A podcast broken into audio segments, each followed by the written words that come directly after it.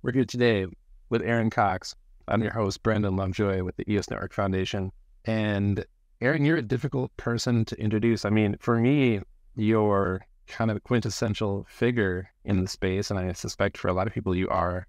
Your history with EOS and indeed with EOS.io, now Antelope, goes back to the very beginning. But let's go even further back. Before before even that, you were very much involved in the Steem blockchain. That's where where we first met, I believe, if I'm not mistaken. Yeah. Yeah. And like 2015, 20, I don't even remember. It was a long time. yeah, I think you're about right. 20, 2014. I feel like in April of 2014, I was out in Blacksburg getting to know what was going on with the BitShares team. And then somewhere, no, that was 2015. I don't know. It's all a blur. But so, so you got into were you involved in BitShares at all? I can't remember if you. I was not. I was in the crypto scene before then, but my first like dive straight in was right around the launch of Steem. Okay, awesome. So then you came in and you were. How did you get involved in Steem? What what led you to be a block producer on that? I was working at a startup at the time, doing kind of my history before blockchain was all in kind of social systems and like connecting people on the web.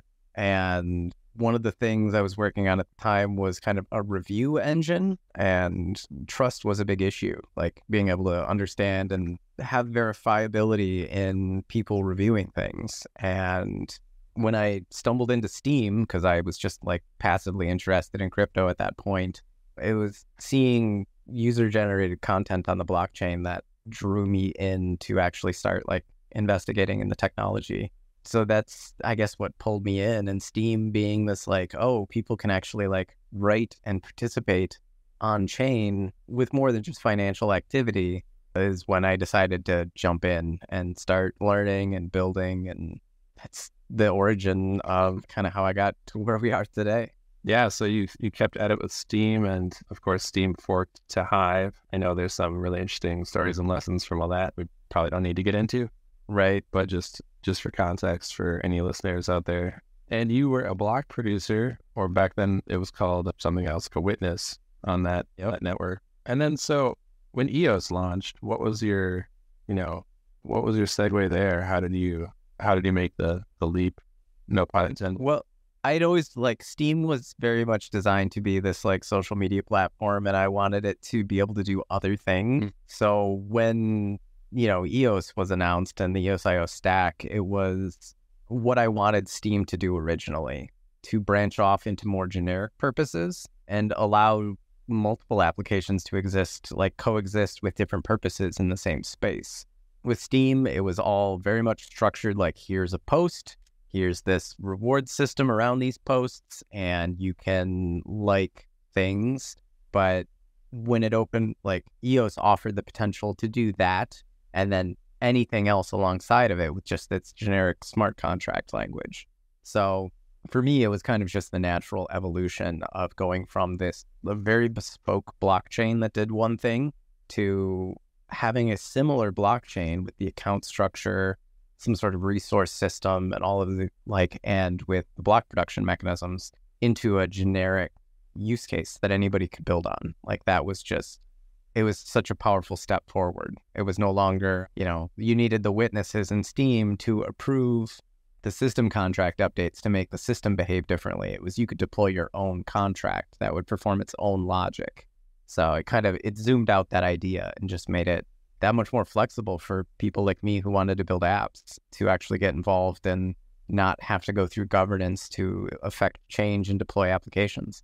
Awesome. Yeah. So with EOS Emerge, the one of the first prime examples of a real general purpose um, smart contract platform, giant permissionless ledger that anyone can plug into. And when when EOS first launched, interestingly, to continue a bit with your running bio here, we didn't have any way to vote. So in June of 2018, when EOS first went live, I mean, apart from cleos, the command line, I don't know that there was another way to vote. And along along comes Aaron and had had Greymass was Greymass was a uh, one of the the Genesis BPs. So I presume like you were formed and you were you're up and running at that point. And what made you say like we're we're going to be the ones that produce. It was called EOS Voter then before Anchor, like allow people to start casting votes for block producers. Well, I it's because it's what I knew at that time. In my efforts to build other applications on Steem, I had already for I think maybe two years been working on kind of wallet software in the Steem ecosystem. So it was when Scott and I, Scott is the other co-founder of Greymass, we teamed up. I was like, hey, let's let's this will be our public offering.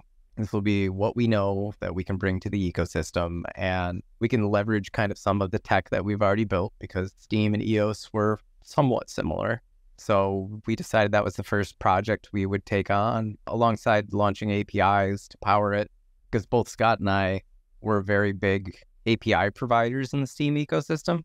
So we were like, let's do a wallet, let's do APIs, and let's just connect people to the chain. And even before, like when working on wallets in the Steem ecosystem, we had seen the difficulties of like connecting external app so we were like, okay, we're gonna gonna take what we know and we're gonna start building and start doing this like integration layer so that way we can build the apps that we wanted to build on the blockchain. And we still haven't quite gotten back to that yet. Still building the tools to build the house, right? Yeah. Yeah. Eventually we'll have our own house. Oh, the analogies are gonna start creeping in here. I can feel it. So so yeah, EOS Voter came online. Eventually, that was rebranded to Anchor. Anchor became a pretty like a cornerstone wallet in the in the ecosystem.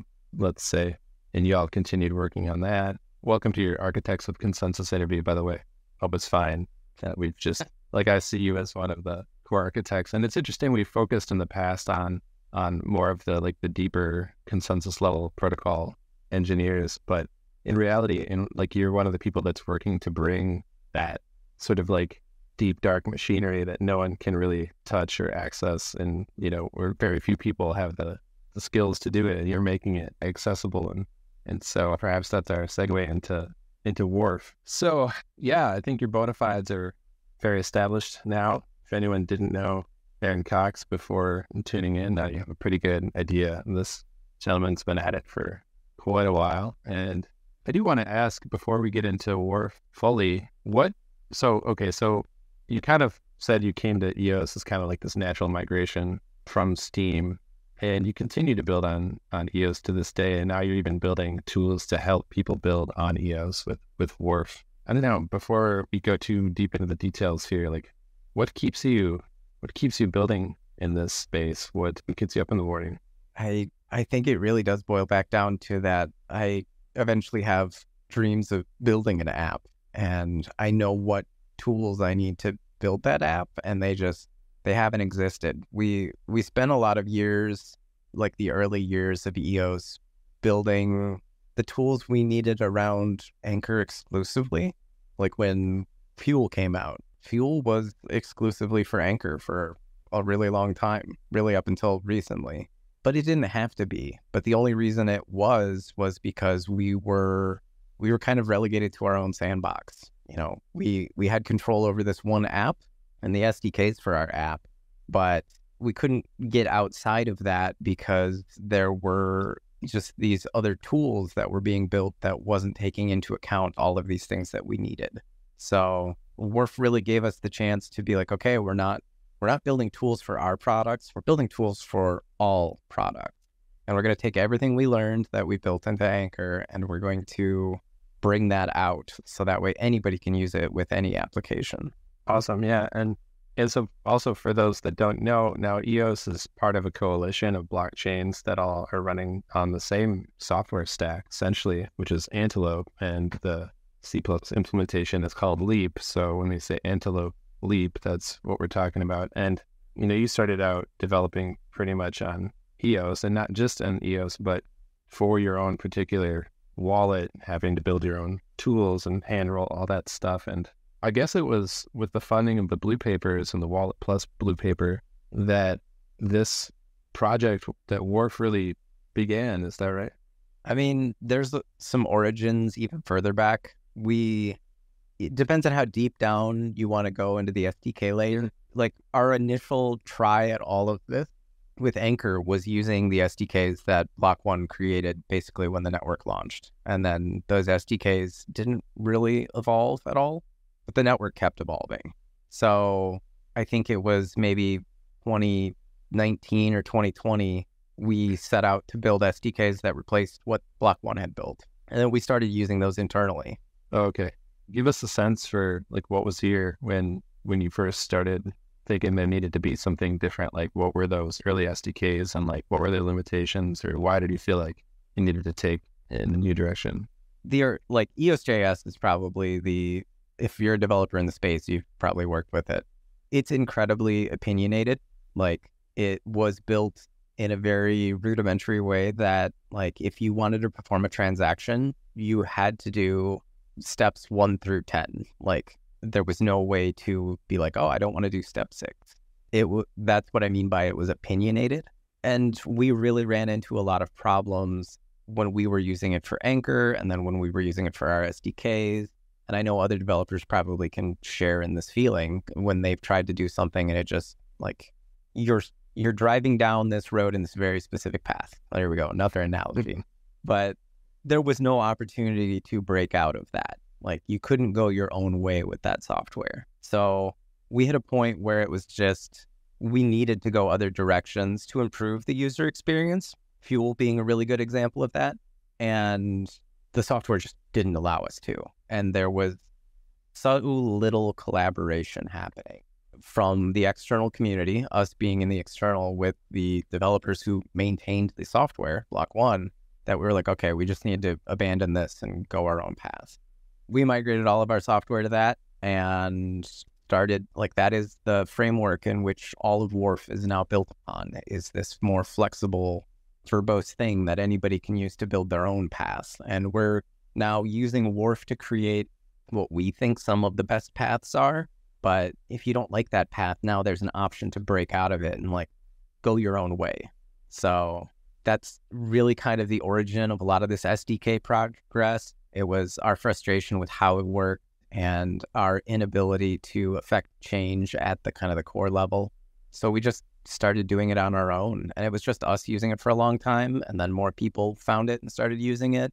And then eventually it was like, okay, we have this big idea and we can't just do it alone because it's going to take us like all of our resources for at least a year to pull off and that's was written into the wallet plus blue paper as kind of that first proposal where like this is the number one thing we think needs to be done is building a new foundation for everyone else to build upon.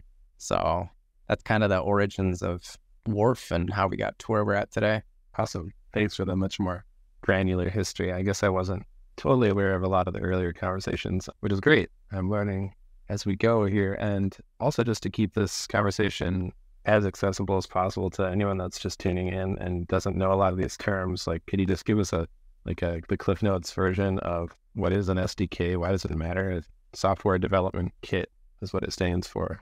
Yeah, it's it's basically a component that you can use that gives you tools that you might need.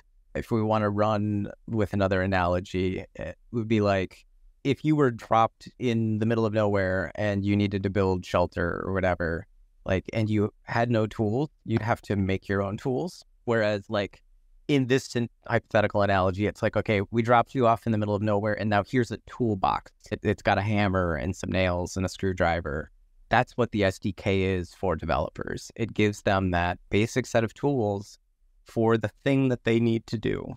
So it's just this it's super valuable when you're walking into an ecosystem. There were no SDKs in the Steem world. You jumped in and you've had to build your house from scratch, building your tools along the way. But at least when EOS launched, we had some rudimentary tools, but like all we had was like a hammer you could use with your foot or something. It wasn't great. Yeah, that doesn't sound ideal. Okay, cool. And I had some other stuff, but we'll just shelve that for now and just get into the, the heart of the matter because they, I think we've been teasing people long enough. So at least I have them. Thanks for playing a lot. I think it's valuable history to, to help us understand, you know, how we got here and why we're yeah. in this space. A lot of people, I think, don't have all this history kind of baked in their brain. So it's good. So you, you said that the the Wharf Wharf kit originally the wallet plus blue paper and that was funded by a grant to the ENF, and then and then eventually it got funded through the Antelope Coalition itself, the actual coding of it, right? Is that how that all? Yep. So now that you've we've gotten to the point where you just released the first session kit V1, is that right? With a couple others on the way. Yep. Uh, yep. They're yeah. Go ahead. Drop us into what's on offer. Sure. Couple weeks ago, we released the the version one, kind of the production ready version of the session kit, which to kind of step back from that a little bit, Wharf as a project is a suite of tools. Like it is, it's like a name brand of tools. The session kit itself is one of these products in this product suite. It's it's the one that I think everybody's probably most familiar with because it replaces all of the tools we've had up until now. The the Antelope library is a, like kind of the foundation of all of this, and it's also part of the Wharf product suite. That is, we basically rebranded EOSIO Core, the piece we were talking about a little earlier, and now we're just calling it Antelope because it's kind of the core library for it. So these are the two major components that are out in the wild at this point. They're being used in production by a handful of applications already. Some of the early adopters have been just running with it and building it into their applications. And then there are other components that exist in this product suite. We're going to probably talk about the session kit mostly today, which is the one that was released recently. And then there's also going to be the contract kit, which is this new tool that has never existed before in our space that serves a completely different function, functions that all developers in the space are creating themselves. This will, you know, give them a toolbox for that area of development that they're doing right now. And then we're going to have a number of other packages that are coming out in this product suite, like the account kit, which that one is coming after the contract kit. And then there are going to be some starter kits, whether they are for specific frameworks. So that way, you know, you're like, I'm a Vue developer or something. And I, you could have a Vue starter kit that bundles everything up for you in this nice way to get started on a new project. And there will also be some other products that are focused on specific contracts or specific protocols. Like there will be an atomic assets bundle per se that will live under this umbrella of the Wharf project. So Wharf in itself is just this big umbrella that encompasses all of this new tooling that developers will be able to leverage when they're building applications in this kind of modular plugin approach based way. Nice. That's a good overview. So you've got the session kit, the contract kit's coming next, and then an account kit, and then some other other items that we don't need to get into so much. But a session kit. Well, first, just rolling back a little bit, what sort of developers are going to be able to use these tools? Like, who are you providing these these tools for now? Like, describe your target audience, I guess. Like, who do you want to get in and start picking up these tools? It's the audience is basically anybody that is using a variant of JavaScript. You know, they're building web applications or web based applications for any Antelope blockchain. You know, it could be EOS or Wax or Telos or UX. Uh, any of these chains, this will be compatible with development around plugins. And then it's also extensible. So that way, if there's other some other Antelope chain in the future that might be doing something somewhat differently, those like it'll work there too, maybe with some modifications, but like the audience itself is really Antelope developers using JavaScript. And if somebody isn't familiar with blockchain, but they, they have an inkling that they want to use blockchain, where would you put this on like the scale of difficulty in their in the journey of like a like a journeyman application developer that wants to use blockchain? Are you anticipating that you'll have some beginners coming in and, and using these tools and trying to figure out how to build web apps using Antelope? I think so. I mean, you need a grasp on the language itself in order to be able to use it. But I believe that even some more junior developers are going to be able to pick this up and make use of it. And the way that a lot of this is designed, especially the session kit, is to more align the blockchain conventions to traditional web development conventions. That's that's why it's called the session kit. Is that sessions are a common principle in web development. Like typically it's your web browser establishing a session with some sort of backend application. It's just in this instance, the black the backend is a blockchain or a wallet. So we're we're trying to make those connections so that way the developers who are coming in, you know, if they're learning web development or they're very versed in web development, will maybe instinctually make that connection of like, oh, this is how I establish and do this concept with my users and can build my application. But you're still going to have to know how to build a web application in order to use it. Not going to teach people how to do that necessarily. Yeah. You know, you got to have your idea and you got to have your own skill Yeah. set that you bring to the table. Yeah, you just you just dashed all my hopes and dreams. I thought that session kit was going to do everything. No, it's not some plug-in a, a uh, code generator that builds your app for you. Yeah. Sadly. Okay. Well, yeah, I've already been warned against using AI for developing smart contracts. So the principles probably applies in both cases. Well, cool. So tell us a little bit more, I guess. Like, let's get into Session Kit a little bit more. We are going to do this AMA on the 31st, where it's basically going to be a masterclass on on WharfKit with Aaron. So you're going to want to keep an eye out for that. I don't believe we posted about it yet, but August 31st. So keep an eye out. And then we'll have a chance to get pretty deep into all these different territories and take questions. Also, if anyone has any questions, I'm just gonna go ahead and say throw your hand up in the air if you wanna if you wanna grab the mic and ask questions on today, no problem at all. I'm just gonna keep going a little further on Session Kit while you all think on that. Yeah, so you said that Session Kit is kind of like a very familiar concept of creating a session. Like, can you go a little further into what the significance is of Session Kit as it applies to EOS or any other Antelope blockchain development? Yeah. One of the, I think, biggest points of friction that a lot of applications have, you know, whether it's some DeFi app or NFTs or a game or social or whatever it may be that you're building, is how do you connect your users to your application? And I think what you'll see is that currently a lot of the most popular applications have spent significant amounts of time solving those problems on their own, whether they're building their own like robust login system or they're handling account creation or they're managing resources for users just to make it so that the user, their user of their application can focus on their application and less on the like mundane nature of managing your own blockchain account. All of the successful apps we see, like those apps are solving that problem by themselves. And often it's not shareable between applications. So there's no like application A did a really good job at solving one of those aspects.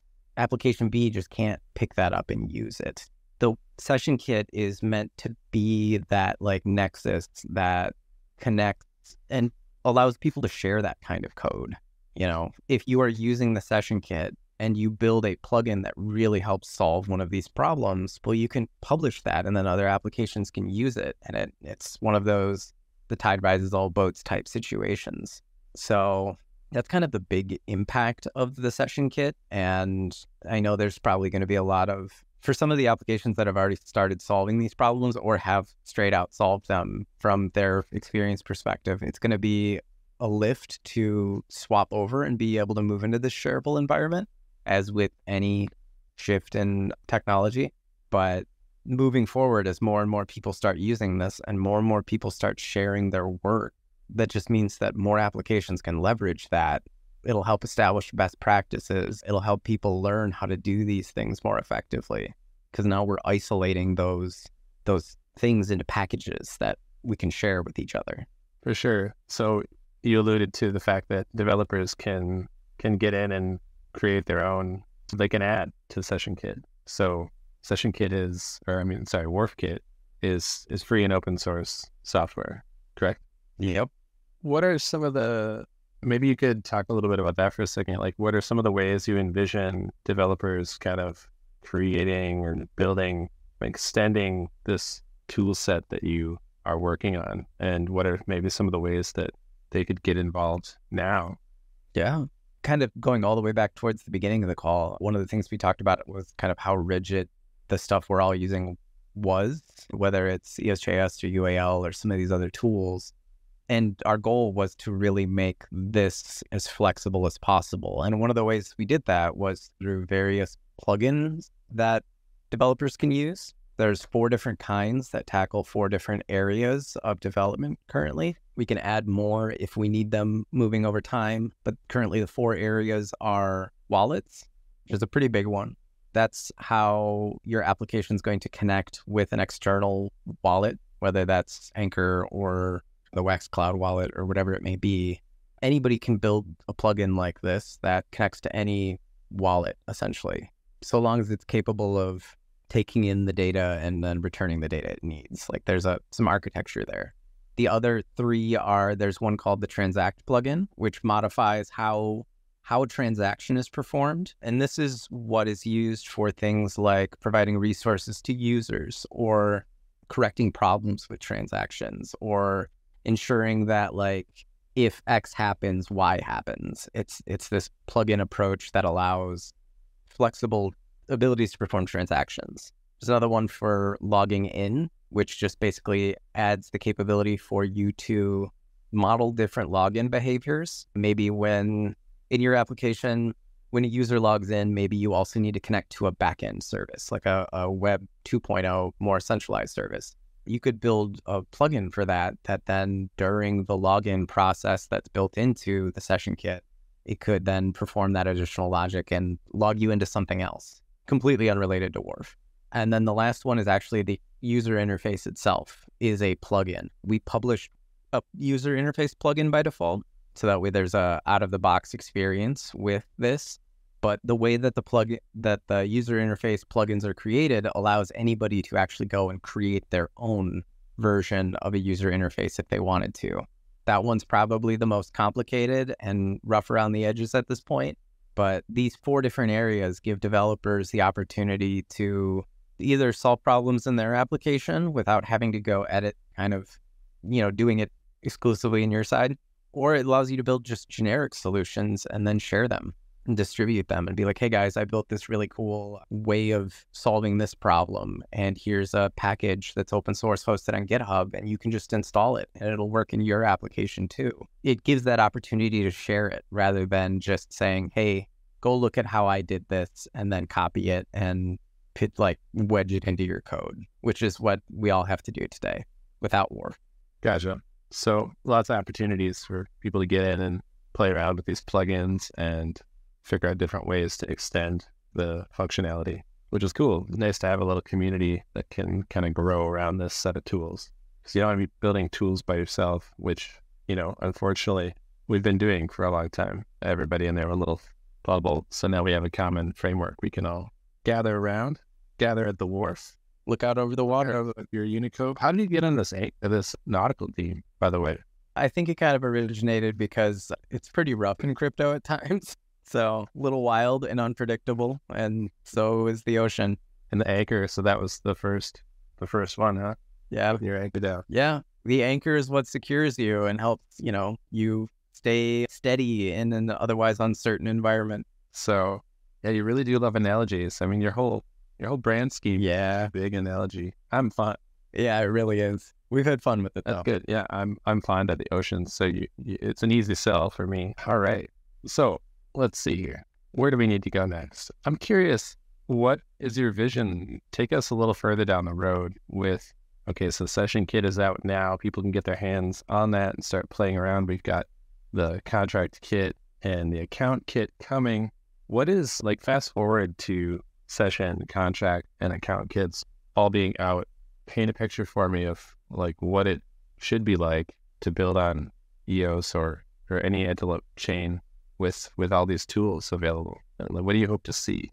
I really hope to see a lot of development around plugins, and then as that development occurs, that there are people identifying areas that we may have missed and maybe contributing back up to the core code base and being like, hey, we need this opportunity to do this thing. And it's something that, like, during our work over the last couple of years, we've never thought of. So, and then being able to come together and like figure out, okay, how do we solve this for everybody? So that way we can move forward with that. So I really hope this is an opportunity for the development community to come together around the wharf. But I really hope that we see a lot of applications that adopt this and then don't need to write so much code and they're going to be able to iterate faster on what their actual vision for their application is. That is why we started down this path going all the way back to Steem was like we want the tools to exist so that way we can build the applications we've always dreamed of existing and having it so that other people are able to use those tools as well. But in terms of like actual like what comes after that, we're going to just start dog fooding and using Wharf on our side to build applications and really put it through its paces. And I think that's going to determine what what kind of looks what things look like next. And obviously we hope other people are going to do that and collaborate. So I I think in Telegram somebody asked like some of the future features could be for Wharf that are implemented. And none of these are in scope of the project as it exists now but I want to see like automatic signing type procedures, which we've been calling requests for permission. So that way you can authorize applications to perform actions on your behalf. Or I guess you can authorize other devices. So, like, let's say you are a Ledger user and you find this really cool game you like and it uses Wharf. The game using Wharf would be able to say, hey, hey, external wallet, which right now it happens to be a ledger. My game calls these actions. It lets people move their pieces on the board or whatever, you know, whatever the action is. This is a low security action and we'd like to be able to do it without the user author like clicking their ledger and cycling through the transaction every time. And then the ledger could authorize that game, whether it's in your browser or actually like a downloadable game on Steam or Epic or whatever platforms exist. And then the game itself will be able to just do that without any user interaction from the external wallet. And then at any point, you could use your other wallet to like revoke that permission. Like that's something that we're building or with that feature in mind, because like I really want that feature. Then there's also things like light accounts that could be implemented in here so that you could do like in app creation with just a click and like the key is generated in the app and you can sign transactions there. And then maybe you could walk through processes to further secure your account in the future if it ever became you know like something worth protecting. So there's there's a lot of angles we could hit and like future ways we could build on top of wharf to add just some really cool functionality. Yeah that was you you anticipated my next question and just kept rolling right into it. That was a great question from stonehenge in the the Network Foundation chat about this very thing that you're just talking about, being able to sign or like authorize the signing of transactions, which seems like a pretty crucial feature to have for kind of having that Web 2 experience. And there aren't many people I know that want to use an application and approve every single separate individual transaction. You want to be able to trust the application with certain level of permission. And then, you know, yeah. So do we have any sense for I, I, hate to ask about timelines but like like when when can we hope to see some of this sort of functionality be available on on antelope and eos that's a good question i mean i don't have i don't have timelines for that kind of stuff right now like i said yeah. these are ideas that are outside of the scope of the project yeah. but wharf will make possible so it's is it possible other people just kind of come along and build these like yeah, I mean, there's going to need to be some collaboration. Like if anybody else did it today, which I actually think the UX team experimented with a plugin that does something similar to that. But like if you do it now and you're an Anchor user, Anchor is going to pop up with a big ugly warning that's like, "Hey, this is dangerous. What are you doing?" Yeah. So like doing kind of a, a community collaborative project to deliver something like that, I think is the right way to do it. So that way it's something that works with all wallets and all wallets know how to not scare their users and all applications could use it. So it's certainly something that anybody could build, but it will require some collaboration between lots of parties to be able to pull something like that off. So maybe that it needs to be a proposal at some point that's put up to some entity to like facilitate that happening. But it's we're we're kind of all hands on deck on the actual scope of the current project while we're dreaming about all these other things we could do in the future. For sure. The yeah, so like Wharf Wharf really is the spot where we all get together in a sense. You know, it's like you're talking about having to collaborate in order to, you know, it's sta- it's a standards question really. At the end of the day, Yeah. if Wharf is the place we can all gather around and you know any different chain using Antelope based software and kind of agree on the way that we go about doing these things for the different wallets, then that'll be killer because we'll yeah we'll have very friction free experiences and lots of lots of people able to like pitch in to the work at the same time. I think Yeah.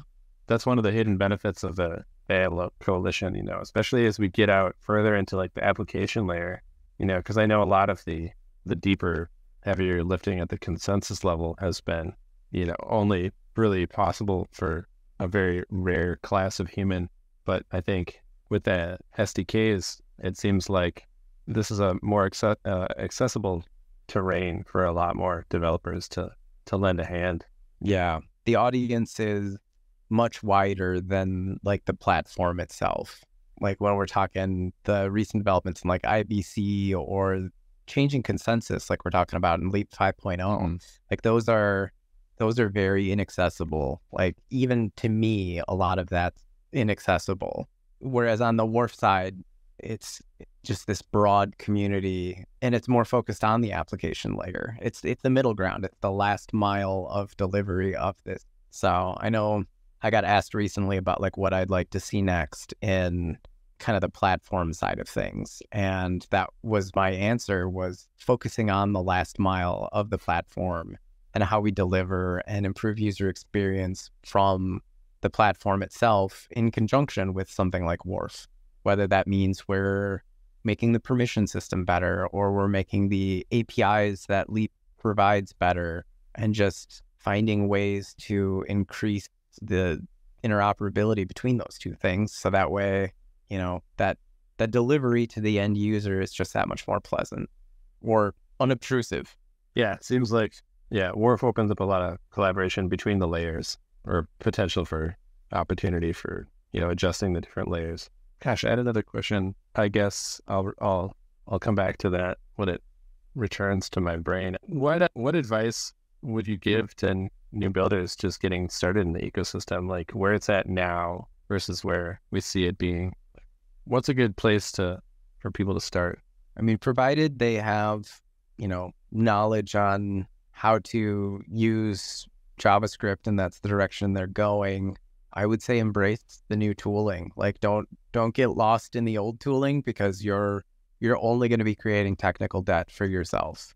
There will be at a point some feature that you want out of Wharf in your application and if you're I don't know, if you go down that road of not using it and end up using UAL, for example, like the features just they're not going to come to that platform unless you build it yourself. So it's it's not a matter of I mean it kind of is, but it's not a matter of one thing being better than the other.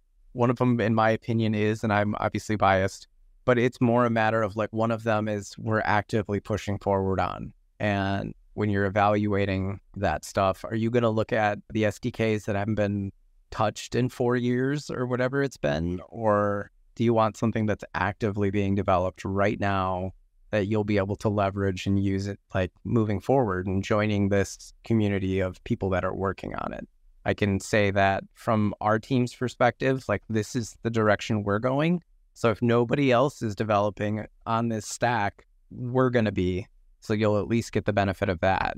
Whereas on kind of the other side of the fence, nobody's working on it and hasn't been for a long time. And that's I mean, honestly, I think that's why a lot of people had resistance to even working in this space. Is just that like tools are not evolving, things are not keeping up. And it's like now we have the opportunity and the platform to do that on. So, like, TLDR, I guess, is like if you're planning to start something, like start with the new stuff, even if you're not familiar with it and learn it. Because once you're on that side of the fence, at least from all the feedback we've gotten, is, is that it's a lot greener over here.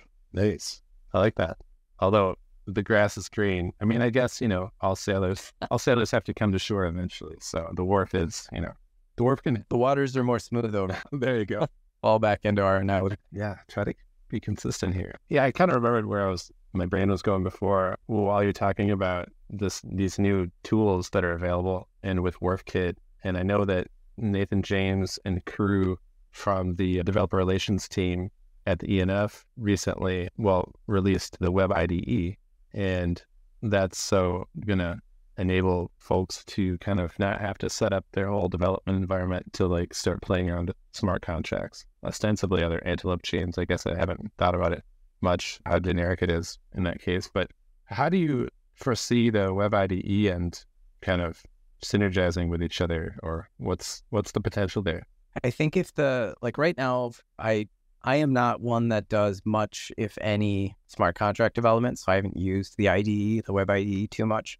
But I do think that there's a potential for the Web IDE to also offer the other side of development. Really, as an application developer, you have two sides. In traditional web development, you have front end development and back end development. In Antelope world and other blockchain development, you have front end development and then smart contract development. Maybe there's a better term for it, but the smart contract is your back end. And right now, the IDE is only for that back end development, but it could be expanded into also doing front end development and be this like cohesive environment, which you could build both your smart contract and the like the user interface to interact with it. And I think that there's some really powerful opportunities for the contract kit specifically to integrate into the the IDE environment to really help set you up and get you moving. Cool. That's something to look forward to. I think that's a really interesting area of collaboration and bring those two two hemispheres of development together. Yeah. So let's see here. How can, can folks learn more about let's not save this to the very last. Like how can folks learn more about Greymass and support your work in the ecosystem? That's an excellent question. I mean, our website, greymass.com, is our primary facing area. Like it kind of, it's really broad overview of what we do. If you're more technically oriented, you can check out GitHub. That's where all the action happens. We've got, I mean, over the past five years or so now, we're between both the Greymass organization and GitHub and the WharfKit organization. There's hundreds of GitHub repositories between those two both with examples and usable software and a number of other things. It's obviously kind of like a kitchen, a catch-all kitchen drawer with all everything in it. But in terms of support, we have GitHub sponsors set up. Obviously, you can vote for block producers, or it's just a matter of like, I think the most valuable thing right now is and using these tools and communicating to help us make a better product there may be additional opportunities in the future to support us, but as it stands right now, like we are 100% on Wharf, at least for the next two months or so. And financially, that's being sponsored by the coalition. So anything on top of that is obviously welcome. But right now, it's it's the feedback. It's like use use these things and be critical. Like let us know what needs to be changed. Cool. I don't think I'll be able to, to help out with that.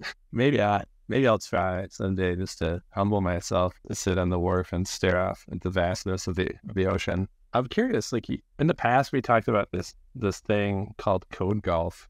Are you still doing code golf? And is that still happening? Like in the what's your code golf score like these days? We we did that really early on in Wharf. We had a whole GitHub repository for it. There wasn't too much engagement, so I don't know that we engaged publicly too much on it. So it's been stagnant for a couple months, but that was really methods to experiment with how how to write code, really, like how best to write code. We still do that. It, it just happens a lot in pull requests now mm. on GitHub. So I mean, if if you want to participate and provide feedback in that regard, it, rather technical, but you can kind of watch the pull requests as they come through and follow them and provide feedback. That's essentially what the code golf was. It's just we were doing it in this golf format because we didn't have GitHub repositories to begin with. Like there was no code base to play with. It was it was like our sandbox before the code existed. So that process still happens. It's just not the same as it was in the beginning. I really feel like I don't know. Did you originate the idea of code golf, or is this pre? No, this is like a thing. No, yeah, It's like a super nerdy programmer thing. Like people will play code golf on Twitter. Oh, nice. Where it's like, here's something you need to make. You need to make something that does this, and there will be like an objective. And the goal is in tr- traditional code golf is to accomplish that goal in the least amount of characters possible. So that's where the term golf comes from. Is you know you try to hit it at the hole in the least swings possible. In code golf, it's the least characters possible. So yeah, and just this programmer thing that is more fun to do because it has gotten to the point where code golf is so obscenely unreadable that it's not like you'll look at the code and you, you don't know how it works. You don't know how the ball got to the hole. It's just a bunch of gibberish.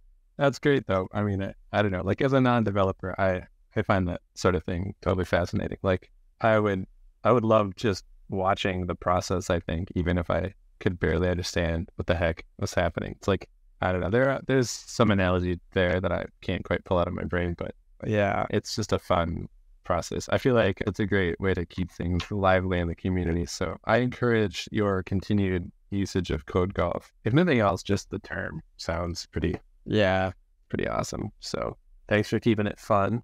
Yeah, definitely. And I guess jumping back one point when we were talking about supporting and using the product. Like we we're trying to make the wharfkit.com website a hub of information, like on how you would do that. There's a couple guides there right now. We're still working on more. There, the documentation just got updated a couple days ago. Like the session kit documentation, like a rough version of it got published that dives into how to use all the different components, what the plugins do, what methods you can perform on it, that's all hosted. It's all open source on GitHub. The documentation is. It's kind of like a wiki. So either like you're welcome to contribute through pull requests, or if you read something and you're like, I don't understand how this works still, even though you've written a page documentation, like that's valuable feedback to us. So that way we can help inform people as they're learning how to use all this stuff. So not only trying the code, but like feedback on the documentation would definitely be welcome as well. And that wharfkit.com website is really where we're focusing to like if somebody you know or you want to get started doing this JavaScript type development, that should be the de facto like landing page for it. There's no I say this, there's no incentive for us to to like do that. It's not like we're collecting information or selling or doing anything there. It's just we've never had that homepage for this type of developer and we really think one needs to exist. So we're trying to make it and thus we're encouraging it. Well, I think you, you all have done a really great job with, with branding. You're you're way ahead of the curve in at least our neck of the woods in this industry. So wharfkit.com is a very a welcome addition to the to the landscape here. So I'm just gonna say wharfkit.com a few more times.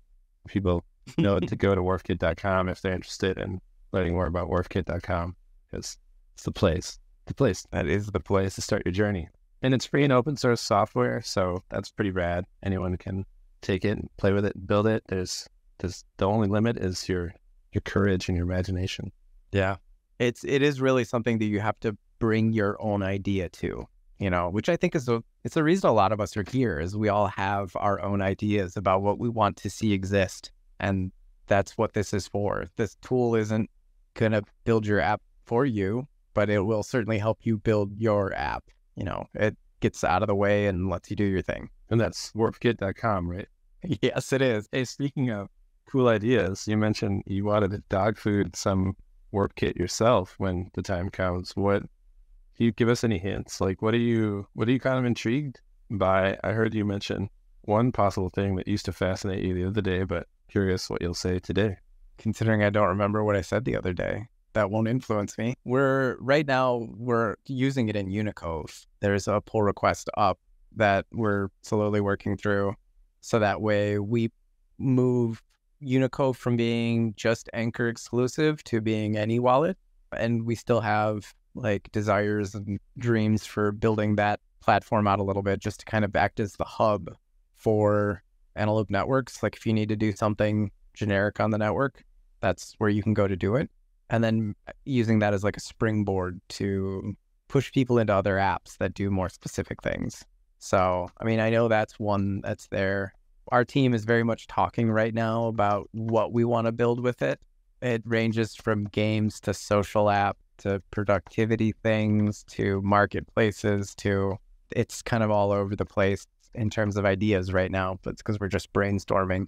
So yeah, I don't I me personally I, I love video games and would love to build a video game with it, but I don't know if that's the direction we're going.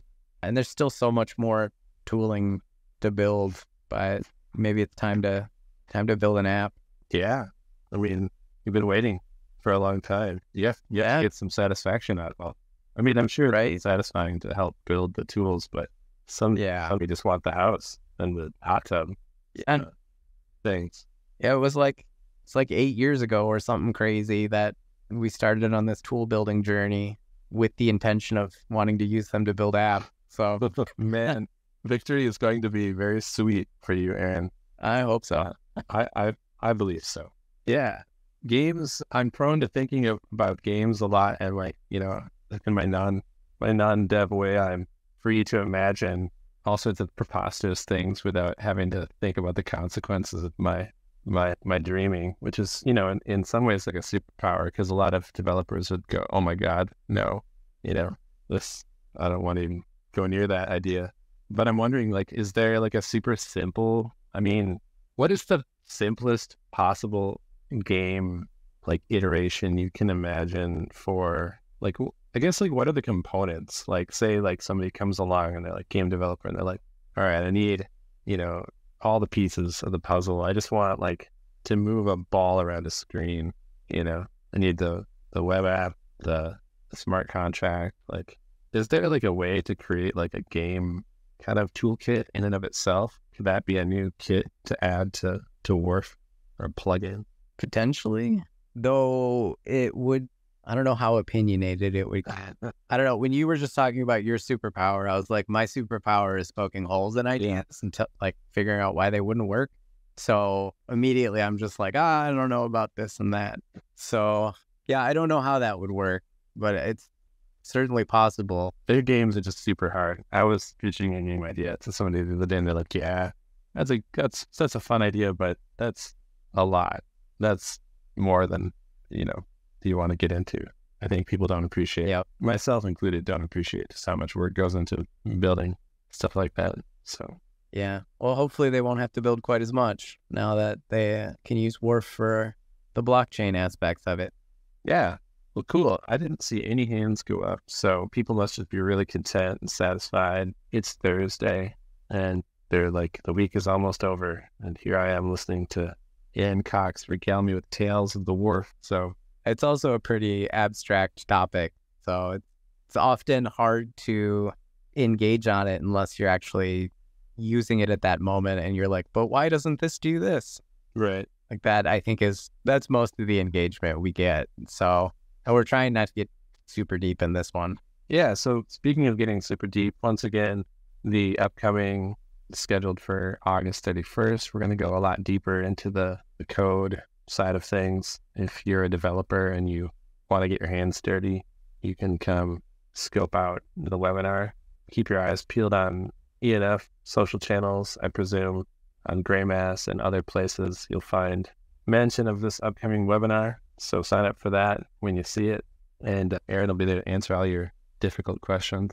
You might have to bring some some backup with you so you don't just get parched. Right. Exactly. And yeah, keep an eye on ENF socials for this and other future spaces. You can always talk to Aaron on the EOS Fireside chat. You're usually there every week, pretty much without fail, I must say. And sometimes I dip out if I if I have something to deal with or I really need to get something done because I can't really code during that time. But yeah. I try to make it. It's when you make your food, wander around. Yeah, it's like lunch break plus a little bit more. Maybe I'm like reading emails or something, catching up on the more administrative type work. Cool. Yeah, it's a good good time to do that sort of thing. Well, thanks everybody for tuning in and thanks for Aaron for giving us an hour plus of your time to tease us about how awesome WharfKit is going to make our ecosystem, how easy it is to build or how easy it will be to build. And uh, yeah, what was that address again? It was wharfkit.com. Absolutely. Okay, cool. wharfkit.com then is the place. Check out if you want more information.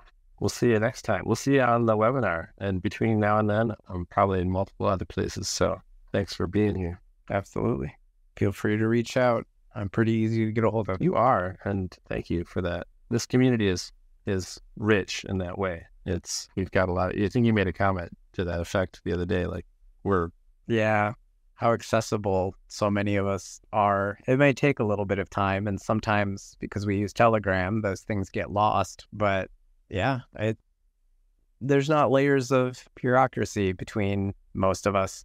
Yeah, or any of us really. Yeah, my DMs are generally open, and I know yours are, and we're we're here. We're here for the community. We want to see people building. So once again, thanks again, Aaron, and we'll see you all next time.